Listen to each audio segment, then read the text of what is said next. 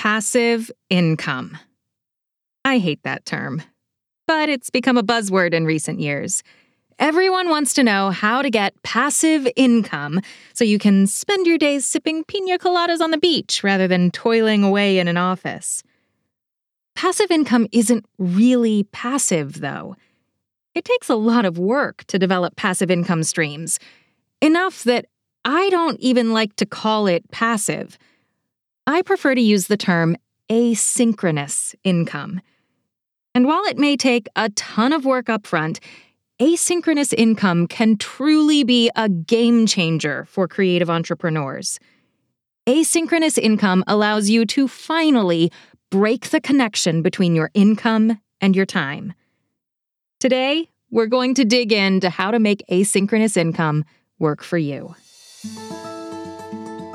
Welcome to the Starving Artist No More podcast with me, your host, Jennifer Jill Araya. Starving Artist No More is a business coaching community dedicated to helping creative entrepreneurs cast off the starving artist and find thriving fulfillment from their businesses. If you are a creative entrepreneur who wants more from your creative business, if you want to build a thriving business that truly meets your needs and fulfills you holistically, personally, creatively, and financially, if you want to move beyond the harmful starving artist stereotype into a place of abundance, joy, and fulfillment in your creative artistic work, then you're in the right place. I'm so glad you're here.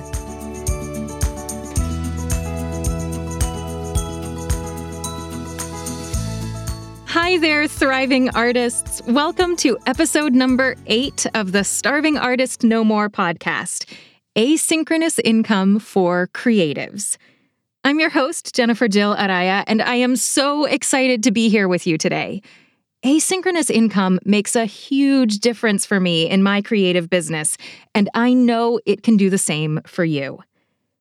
This episode about asynchronous income is the fourth and final part of a four-part series about the connection between time and income in creative businesses. If you've not listened to the first three episodes in this series, I highly recommend you pause this episode and go back to listen to the episodes in this series in order. The first episode in the series, which is episode number five of this podcast, lays out a lot of the foundational mindset principles that will help you understand why it's so important to have a good handle on your business finances. The second episode in the series, episode number six of the podcast, is all about what it means to pay yourself first and how to do that in practical terms. Paying yourself first is step number one of breaking the connection between time and income in your business. Paying yourself first allows your business finances to become a well-managed resource, allowing you to feel like you have more income because your money is being used so efficiently. The next episode in the series, episode number seven of this podcast, discusses your creative and financial sweet spot, step number two of separating your time from your income. Your creative and financial sweet spot is the creative area within your business where you are both paid your absolute best rates for the work you do and doing your absolute best, most creative, and most innovative work on every project. Focusing all your efforts on getting more work in this sweet spot, allowing you to work within that space as often as possible, will begin to raise your income over time as you're paid your highest rates for more and more of your work time. And that brings us to step number three of the process and the topic of today's episode, developing asynchronous income streams. If you've been following along this whole podcast series with me, and if you've begun the process of putting the first two steps into action, as you apply those processes in your creative business day after day and week after week and month after month, you will gradually see a bit of extra time margin develop in your work schedule, thanks to steps one and two, paying yourself first and working within your creative and financial sweet spot. Use that extra time to apply your creativity to the development of asynchronous income streams that will pay you over time into the future, which is step number three. If you have questions about this entire process of separating your income from your time, a great resource is available for you for free on my website, starving artist no more dot com. Just go to my website and you can download a free guide titled Say Goodbye to Feast or Famine, Three Financial Must-Haves for Creative Entrepreneurs. The four episodes in this podcast series are loosely based on that guide, and it's a great place to go if you have questions about any of the steps I just outlined for you. Just visit starving artist no more dot com and fill out the contact form. Okay, let's dive on into the topic of today's episode, asynchronous income, or what other people call passive income. This, to me, is the most exciting part of the whole process of separating your income from your time. As I mentioned in the intro to this episode, passive income has become a bit of a buzzword in recent years, and there are so many gurus and self-proclaimed experts out there who go on at length about all these easy ways to make money, to develop passive income. And part of the reason I have such a problem with the term passive income is that association with those kind of icky experts. I don't want to be associated with those people or their selling heavy ideas in any way. The other problem, and really the main problem I have with the term passive income, is that it is misleading. Passive income is not actually passive. I gave you the definitions of passive and asynchronous in the first episode of this podcast series, but I'm going to give those definitions to you again because words matter, and how we use words matter. Or maybe that's just the audiobook narrator in me coming out. But at any rate, Merriam-Webster defines passive income as business activity in which the investor does not actively participate in the generation of income. But that is a fantasy. There is no business activity that doesn't require some work from the investor at some point in the process. Owning a large stock portfolio is often used as the stereotypical example of passive income. But where did the money come from that you originally used to invest and buy stock? Unless you're wealthy by inheritance, you had to work to come up with that initial investment. You have to work to build an income stream that will bear returns, that will pay you gradually over time. You have to make an initial investment. There is no easy money. Passive income requires a lot of work. You just aren't paid at the time that you do the work. And because of that, because passive income isn't actually passive, and because it pays you at a time separate from when you do the work, I much prefer the term asynchronous income. Merriam-Webster defines asynchronous as not simultaneous or concurrent in time. Asynchronous income is income where you put in the work up front and are then paid for that work over time, hopefully at a rate much higher than your normal. You do the work, and then you get paid for that work on a recurring basis into the future. Anytime you do work that will continue paying you far into the future, you are building your asynchronous income. The really good thing about what others call passive income and what I call asynchronous income, and why it can be such a game changer for creative entrepreneurs, is that with asynchronous income, the potential for returns is drastically higher than for your regular income. Asynchronous income has the possibility of paying you tens, hundreds, or even thousands of times more for your initial investment of time or money than your regular work does. As an audiobook narrator, I narrate books for authors and publishers and production houses under two very different contract structures. The first is called P F H, which stands for Per Finished Hour. Most of my work is P F H. And for those books, I am paid a flat rate based on how long the book is. If a book is five hours long, I'll be paid five times my finished hour rate. I won't be paid less than that, but I also won't be paid more than that. I get my fee, and then I'm done. I have no rights to the book once I do my job and get paid my rate. I don't get paid extra if the book sells super well. I just get my normal finished hour rate. This is regular old income that comes in as a result of me selling my creative energy. If I'm not in my booth recording, I don't get paid.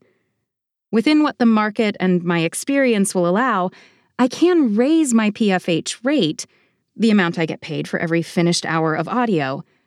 But under P F H contracts, my income is directly tied to my time. The other contract type I work under is called R S, or royalty share. In a royalty share contract, I am not paid up front, or at least not paid very much up front. There are lots of ways to organize royalty share contracts, and in my own business, when I'm negotiating the terms of a royalty share contract, I typically ask for a P F H rate that is lower than my normal rate in addition to the royalty share. This reduces my risk in accepting the royalty share project by helping to cover the out-of-pocket costs I incurred during the production process. But regardless of whether the contract is strictly royalty share or whether it's royalty share plus a lower-than-normal P F H rate, if a project has a royalty share component, I get paid a royalty every time an audiobook is sold. For the life of the audiobook, every sale sends money back into my pocket. I absolutely assume extra risk in these projects, even if it has a P F H component, since if the book doesn't sell, I might not get paid much or at all. But if they do sell well, royalty share projects have the potential to pay me way more over time than I would make even with my highest P F H rates. Back in February of two thousand nineteen, when I had been narrating audiobooks for less than a year, I attended the V O Atlanta conference and participated in a session led by the celebrated narrator Scott Brick. I don't actually remember the stated topic of that session. I think it was something along the lines of fostering the author-narrator relationship. But whatever the topic was, I do know that in that session, Scott shared what a difference royalty share income made for him.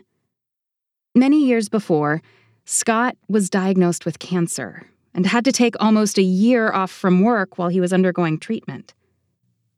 For most creative entrepreneurs I know, this kind of personal tragedy would be made immeasurably worse by the financial disaster that would result. Typically, when a creative entrepreneur isn't able to work, they also have zero income. But because Scott has a healthy portfolio of royalty share projects, he didn't have to worry. His royalty share books paid his bills for that year, taking away the financial stresses and allowing him to focus on healing and getting better, which thankfully he has. I knew right then, in that session, that I wanted to follow Scott's example and make royalty share income a part of my new audiobook narration business. In an effort at transparency, and to tell you just how much of a difference asynchronous income can make for you, I want to be open and share that, as of the time I'm recording this episode in late December two thousand twenty-two, my portfolio of royalty share projects typically pays me between one thousand dollars and two thousand dollars every month. It varies by month, but I can reliably count on at least one thousand dollars coming in every month, and often as much as two thousand dollars. Some of the royalty share projects I've accepted have been duds and will never end up making me back my regular P F H rate. But because I am very selective about the royalty share projects I accept, and I do extensive research before even offering to work with an author on a royalty share basis, and then I do even more research before actually signing the royalty share contract, most of my royalty share projects will, over time, end up paying me far in excess of my normal rate. I wasn't paid much or anything at the time of doing the work, when I actually recorded the audiobook. But these projects pay me asynchronously, putting income into my bank account every month going forward into the future. Because I know I will have money coming in every month, regardless of whether or not I'm actually recording every workday of a given month, I have a bit of financial margin. My asynchronous income royalty share projects smooth out the feast or famine cycle in my business and make my income more predictable. This is an incredible feeling of security for me, as it is for any entrepreneur. It is especially an amazing feeling for creative entrepreneurs who are so often plagued by nausea-inducing feast or famine cycles in their business income. Now, again, in the interest of full transparency, I do want to let you know that the vast majority of my audiobooks are P F H contracts, not royalty share. In two thousand twenty-two, I recorded sixty-three audiobooks, and only eight of them were royalty share contracts. Of the over three hundred audiobooks I have narrated since I started working in audiobooks in two thousand eighteen, I have about forty-five books in my royalty share portfolio, approximately fifteen percent of my total catalog of audiobook narration work. Most of my work is P F H, since those projects are what bring in the most income right now. Most of my monthly bills are paid with money I make on P F H projects. Working only on royalty share projects isn't practical for me, because while they will eventually pay me more than my normal rate, they're not paying that amount right now, and I have bills that I need to pay right now. Like everything in life, it is a balance. Balancing both P F H projects and royalty share projects in my business allows me to meet all of my financial needs, both now and into the future. By mixing in some royalty share projects as time allows, and as I find royalty share projects that meet my criteria, I'm able to build myself a buffer of asynchronous income that keeps money flowing into my business. Money that isn't reliant on my daily and weekly work schedule. This part of the process, developing asynchronous income streams, is what was missing from my previous creative endeavors. When I was working full-time as a gigging musician, when I was teaching a full studio of voice and cello students, when I worked as an artisan and seamstress, selling my creations at art shows and craft fairs and through an online shop, all of those businesses were strictly, I get paid when I'm working, businesses. I didn't have anything coming in on days I was sick or days I simply chose not to work. If I wasn't working, I wasn't getting paid. And that is one of the biggest reasons that I wasn't able to stick with those businesses for the long haul. It was exhausting to see my nine to five working peers getting paid time off and sick days and benefits like health insurance and retirement plans and paid family leave, and not get any of those things myself. On all of my previous creative businesses, I burnt out. Those businesses did not meet my needs holistically, and as a result, I ultimately found them unsustainable. In two thousand nine, I started my business working craft fairs and selling my creations through an online shop, mostly as a side business in addition to music performances. I loved the work and switched to full-time work in that area in two thousand eleven, with my music performing becoming the side business and the craft fair work taking the main stage. I enjoyed the work, and while I was never going to get rich with it, it was definitely a successful business. But when my husband and I adopted our daughter in two thousand thirteen, my craft fair business fizzled and died. The adoption process required us to live overseas for more than two months while we completed the paperwork and court dates and official appointments necessary for the adoption itself, plus extensive additional time commitments for appointments and so forth once we returned home as a new family of three. My husband had a nine to five job working for a large company, so he got F M L A time, or Family Medical Leave Act time, away from his job for us to complete the adoption process. But I did not get F M L A time. As a self-employed artisan who had never set up asynchronous income streams, who had never even really considered asynchronous income streams, I had nothing. When we got on the plane for that adoption trip, I ceased bringing in any income in my craft fair business. I wasn't working, so I wasn't getting paid. I hadn't set myself or my business up for success when the bumps of life hit, and I needed to take time off to handle personal or family commitments. A few months before we left for the adoption trip, I stopped applying to future craft fairs and art shows, since I wasn't sure when we would be back in the U S and when I would be able to participate in shows again. Two weeks before we left for the adoption trip, I put up an away message on my online shop so no new orders would come in, and I never took it down. My days working as an artisan were over. That business did not give me what I needed personally. It didn't fulfill me personally. And as a result, I walked away from it. I didn't know about asynchronous income at the time, but looking back, if I had been able to develop asynchronous income streams for myself in that business before we left for that adoption trip, I would still probably be doing it today. I enjoyed the work and found it very creatively fulfilling. It wasn't as financially rewarding as my current audiobook work, but it certainly wasn't financially unfulfilling. It did fulfill me creatively and financially, but it didn't fulfill me personally. It didn't give me the time I needed for my family and for my personal needs, and so I walked away. That is the difference that asynchronous income can make. Asynchronous income can give you the margin you need to be present in your personal life and not spend every minute working to sell your creative energy. Honestly, it's pretty incredible.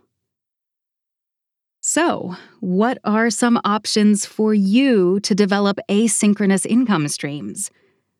I've already talked about royalty share projects as asynchronous income for audiobook narrators, but what if you're not an audiobook narrator? Or if you are an audiobook narrator but simply don't want to pursue royalty share? Because I will admit that royalty share projects do take a lot of upfront research and work and time to make sure you're signing on to a good royalty share project. And even then, even when you do all that due diligence, you'll still get some duds. What are some asynchronous options for you? The good news is that you have lots of options. I'm going to talk about several specific asynchronous income possibilities in detail, but these are far from the only opportunities available for you. I want you to view the rest of this episode as a brainstorming session. As I talk about each asynchronous income possibility, use it as a launch pad to jumpstart your dreaming. Expand your concept of what is possible. You are a creative, so use your creativity to find the asynchronous income opportunities that are right for you and your business. You can do this. Let's first start with the asynchronous income stream that I've already talked about at length: royalties. As I've already mentioned, this is where my asynchronous income comes from right now, and I am always looking for ways to add more audiobook royalty income to my bottom line. One of my primary business goals for two thousand twenty-three, in fact, is to increase my royalty income. I've already signed on to narrate a new royalty share series beginning in January of two thousand twenty-three, meaning I will be narrating at least nine royalty share books in two thousand twenty-three. I'm also working on expanding my royalty income by publishing six public domain audiobooks in the next calendar year.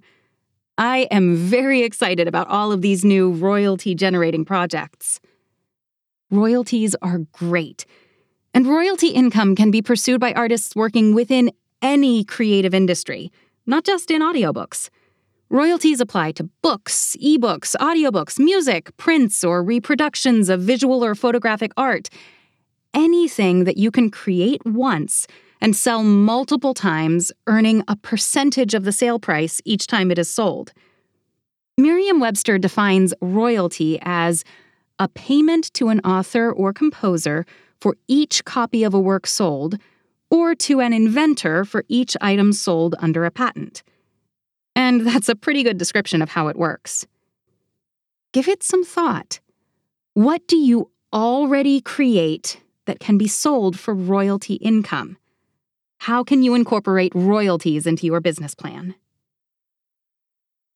Another great option for asynchronous income for creatives is licensing fees.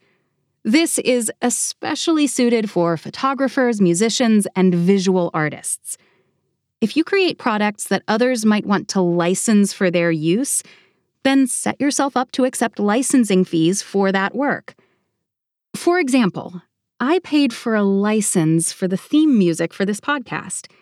The musician who wrote and recorded that music only had to do that work once, but now that it's posted on a website where people can purchase licenses for music, that musician will get a little bit of income every time someone buys a license to use that music for years into the future. Stock photography has a very similar licensing structure. The licensing fees you can charge vary widely based on how someone is going to use the thing they are purchasing. When I bought the music for this podcast, I selected a license that included podcast use. But I could have paid less, or could have paid more, if I'd needed different usage options. Licensing fees come in all shapes and sizes and contract details, and in all honesty, I don't know a ton about them since I've only ever purchased licenses and never sold them myself. Be sure to do your research. Caveat emptor, right? Or really, I guess it should be seller beware in addition to buyer beware. But I think you get my point. License fees absolutely qualify as asynchronous income for creative entrepreneurs. Another option for creative entrepreneurs to develop asynchronous income is to create online courses. Create a course to teach others how to do what you do, or to teach others a specific aspect of how you do what you do. At the time I'm recording this podcast, I'm working on developing my own series of online courses, with the first course releasing in the spring of two thousand twenty-three. In the spirit of full disclosure and transparency, the online courses I will be offering through Starving Artist No More are part of my own asynchronous income plans. If developing online courses is something that interests you, I highly suggest you check out the book How to Get Paid for What You Know by Graham Cochrane, which I will link in the show notes. When I decided I wanted to develop online courses to help creative entrepreneurs build businesses that fulfill them holistically, I started searching for guidance on how to do that, and I stumbled on Graham's book in my library's catalog. I read it in one weekend and immediately knew I was going to want to refer to it again, so I bought myself a physical copy. You know a book is good if you check it out from the library and then immediately buy it for yourself. Graham Cochrane is himself a creative entrepreneur.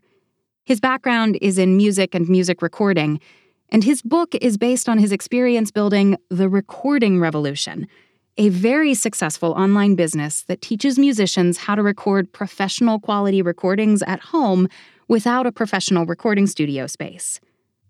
The Recording Revolution was so successful that Graham has now branched out to teach others how to do what he did, or, as the title of his book says, get paid for what you know. He also has a great podcast, The Graham Cochrane Show, that I highly recommend.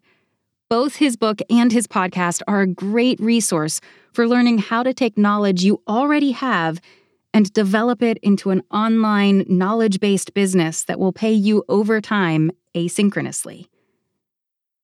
The online courses I'm developing through Starving Artist No More are all about creative entrepreneurship, but your online courses can be about anything you know how to do. You are a creative, an artist, so you obviously know the skills and techniques required for your specific craft. I guarantee you that you know how to do something that other people want to learn how to do. You can teach that through online courses. Janet Ingle is an oboist who is another perfect example of a creative who took her unique knowledge about her craft and turned it into an online course business.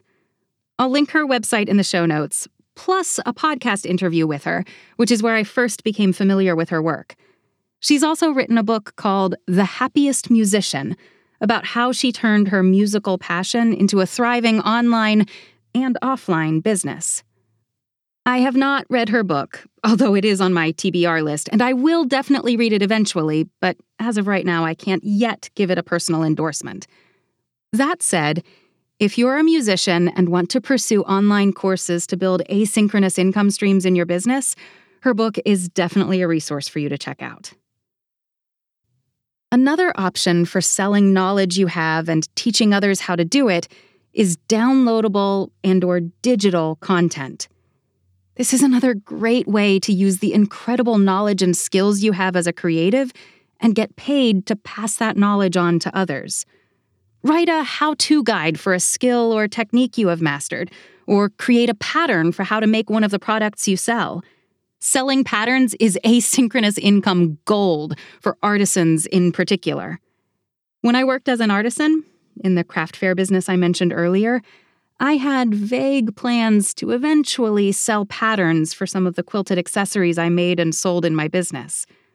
I never fully fleshed out this plan, so I never did develop any asynchronous income as part of that business. But like I said, if I had, I would very likely still be doing that work today.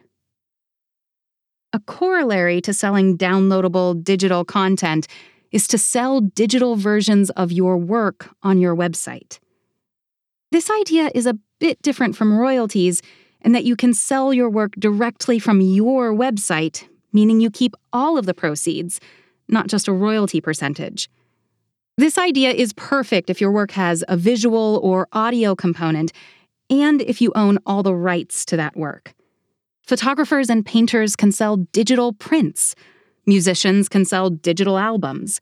Authors and audiobook narrators can sell digital books and/or audiobooks.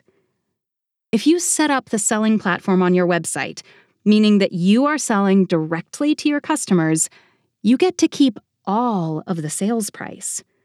As a result, you don't need to sell nearly as many copies of your work as if you're selling on someone else's platform and thereby only getting paid in royalties. Having control of your own shop interface can be a very powerful asynchronous income tool.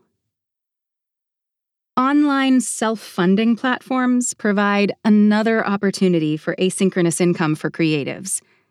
This is not an option I've ever explored myself, but I know a lot of authors, visual artists, and musicians in particular do very well using services like Patreon and Buy Me a Coffee to build online communities of fans who will gladly pay to support the artists they love and to get a bit of extra access to them.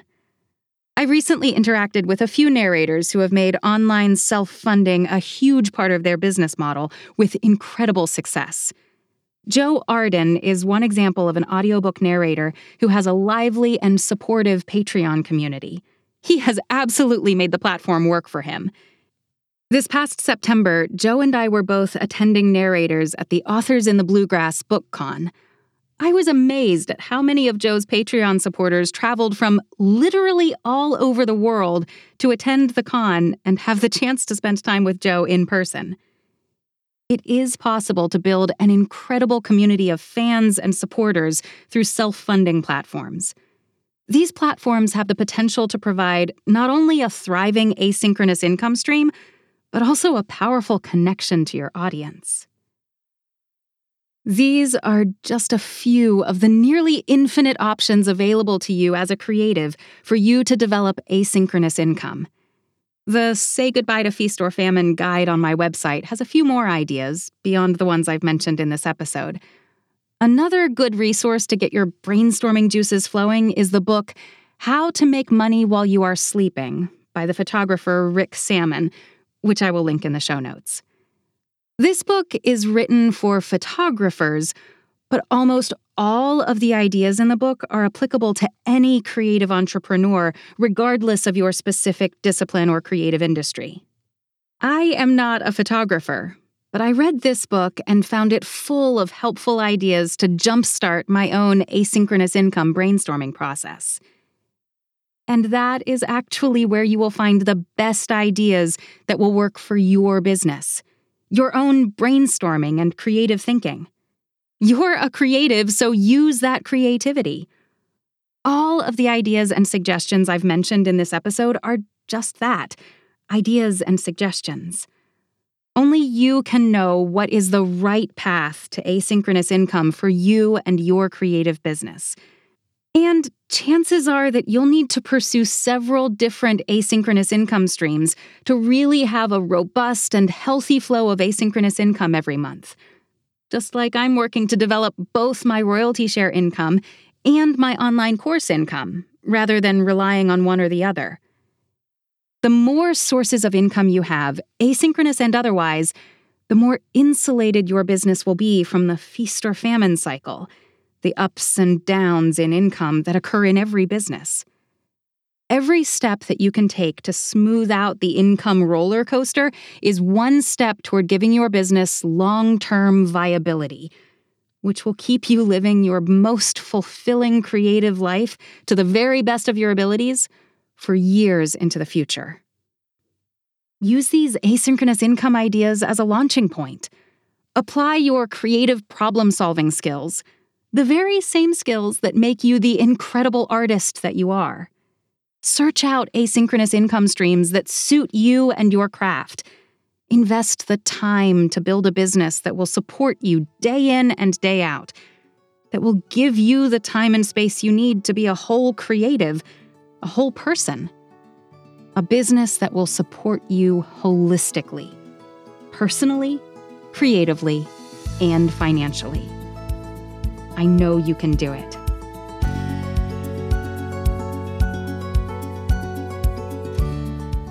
Thank you so much for listening to this episode today. I am so grateful that you are following along with me on this journey. If you have any thoughts or feedback you'd like to share about today's episode, or any episode for that matter, please reach out to me via my website, starving artist no more dot com. As always, ratings, reviews, and subscriptions for this podcast are very much appreciated. And if you know a fellow creative who is currently living the starving artist life, but is ready to transform into a thriving artist, please pass along this podcast to them. I firmly believe that every creative deserves to thrive and be supported by their business, personally, creatively, and financially. Thanks again for being with me today, and I wish you a wonderful week full of artistic joy and fulfillment.